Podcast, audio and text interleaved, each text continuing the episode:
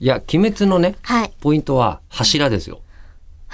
縁柱とかいう出てくるじゃないですか。そうですね。ね、あれはい。柱なのは、はい。やっぱりあの、こう、神様は、はい。一柱、二柱、はい。神様の単位は。はい。ええ。っていうところからあの名前は来てるんだと思うんですよ、とあれいうことで、女数詩好きの私は、一回ブームを、はいえーあの、こう、ポッキーと、はいえー中村家鬼滅ブームで、あの、止められたことに、流れを引き戻してきます。だって母が選んだチョビの誕生日プレゼント、鬼滅のキーホルダーでしたもん。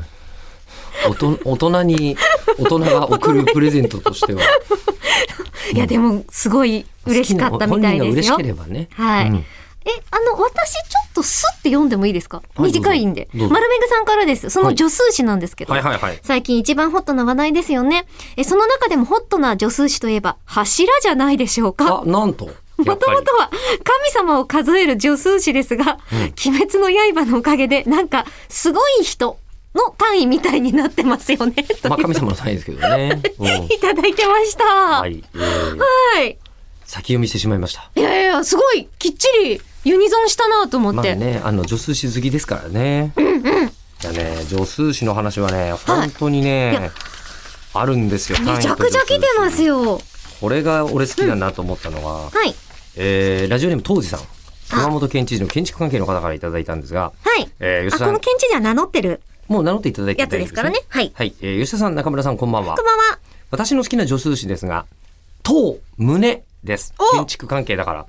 でもね、ただここはプロだなと思ったんですけど、はい。えー建物を数えるときに使いますが、うんえー戸建て住宅などを数えるときには、胸、うん。マンション、ビルなどの大きな建物を数えるときは、頭で使い分けています。うん。うん。ここですよ。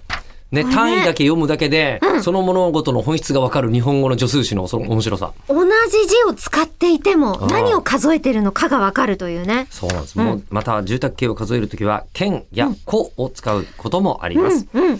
えーお二人は仕事で台本を読むという共通点がありますが、広げてもらってますね、話。うん読み方、数え方に迷うことはありますかほう。地上茶飯事です。はい。まずあります私は、うんえーまず日本と書いてあった時点で、日本か日本か、えー日本放送のものとして非常に困ります。でも、一応、正式には日本が先に来てますよね。